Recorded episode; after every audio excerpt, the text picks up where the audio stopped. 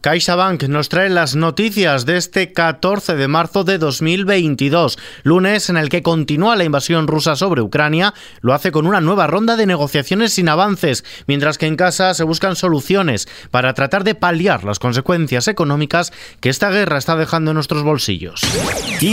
Noticias con Ismael Arranz concluye una nueva ronda de negociaciones con una única puesta en común, reanudarlas mañana. La delegación ucraniana en las negociaciones con Rusia asegura que las conversaciones sobre la guerra y un posible armisticio han sido suspendidas por hoy, pero con el compromiso de reanudarlas mañana martes. Por otro lado, la presidenta de la delegación ucraniana ante la Asamblea Parlamentaria del Consejo de Europa urge a esta institución para que expulse a Rusia de la organización paneuropea 17 días después de que el país fuera suspendido temporalmente. Rusia, por su parte, niega haber pedido ayuda militar a China, una información que también niega Pekín, a pesar de que varios medios estadounidenses aseguran que el Kremlin ha solicitado a China apoyo militar y asistencia económica, incluso drones, para la invasión de Ucrania que inició el pasado 24 de febrero. Mientras tanto, la OTAN ha evitado valorar el ataque de las fuerzas rusas contra la base de Yaboriv a 40 a 20 kilómetros de la frontera con Polonia, donde fallecieron al menos 35 personas, asegurando que no cuenta con personal en Ucrania.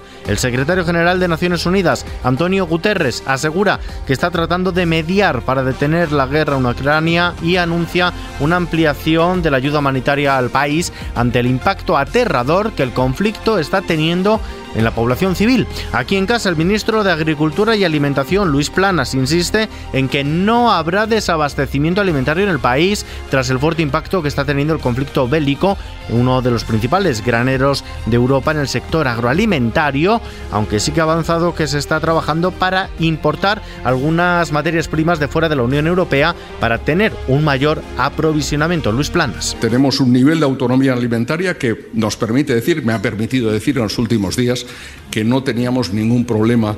de abastecimiento y así es, a pesar de las imágenes que aparecen en algunos medios, que son reales, por supuesto, de algunos casos de nerviosismo o de, o de posibles eh, acciones individuales de acaparamiento que no tienen ningún sentido. El Gobierno está abierto a revisar a la baja la fiscalidad de los productos más afectados por las elevadas tasas de inflación, entre ellos los carburantes, como parte del paquete de medidas que prepara para hacer frente al impacto económico de la guerra en Ucrania. Así lo avanzado este lunes la ministra de Hacienda, María Jesús Montero, quien ha declarado entrar al detalle en qué sectores y productos pueden ser objeto de esta bajada de impuestos, porque el propósito del Ejecutivo es consensuarlo primero con agentes sociales y formaciones políticas. En esta línea se mostraba también la portavoz del Gobierno, Isabel Rodríguez, esta mañana en Radio Nacional. No hay que ocultar que estamos en un momento de dificultad, pero también hay que decirle a los españoles y a las españolas que tenemos clara la hoja de ruta, que tenemos la fortaleza que nos da esta unidad institucional que ayer forjamos y que también vamos a estar de la mano de los agentes sociales, de los empresarios,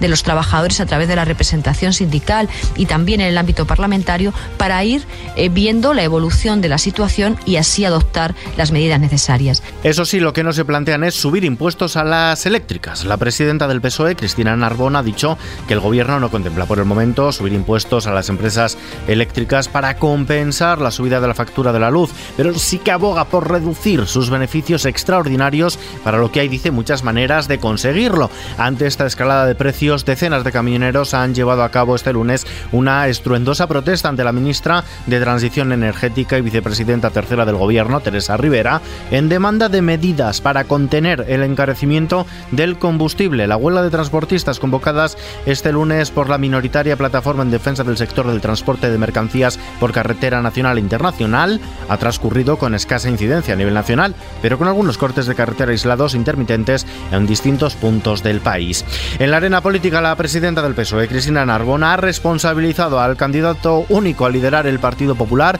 Alberto Núñez Feijóo, de haber abierto la puerta a la ultraderecha tras la entrada de Vox en el gobierno de Castilla y León por ser, en su opinión, la persona que toma las decisiones en el Partido Popular. Escuchamos a Cristina Narbona.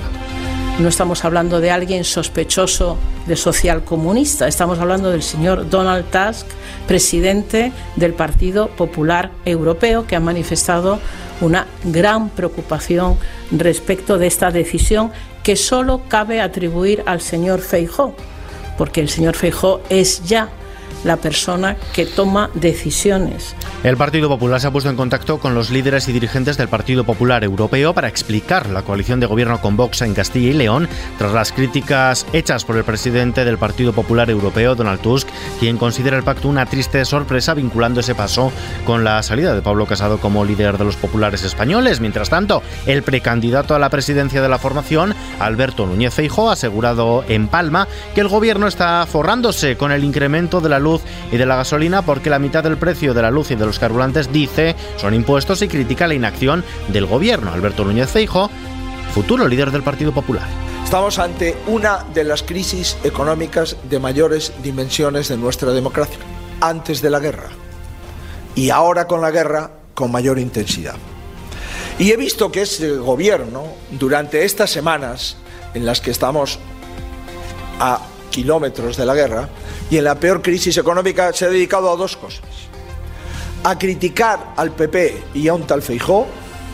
y además anunciar que el presidente Sánchez va a hacer una serie de televisión. En los mercados, la bolsa española ha vuelto a niveles del comienzo de mes al terminar hoy lunes por encima de los 8.200 puntos, con una subida del 1,13% gracias a la recuperación de las plazas europeas y al abaratamiento de los precios de las materias primas energéticas. Todo ello además a pesar de las dudas de Wall Street. El IBEX 35 se despide esta mañana desde los 8.234 puntos, con el euro cambiándose por un dólar con 9 centavos. Y terminamos, Joan Manuel Serrat recibirá mañana el galardón de honor de los premios Odeón 2022, el año que se despide precisamente de los escenarios. Un premio en reconocimiento a su aportación a la música a lo largo de casi seis décadas de carrera. Con esta noticia que está ampliada en nuestra web xfm.es, nos despedimos por hoy. Información actualizada en los boletines de XFM y con los audios del día aquí en nuestro podcast XFM Noticias de la mano de CaixaBank. Hasta mañana.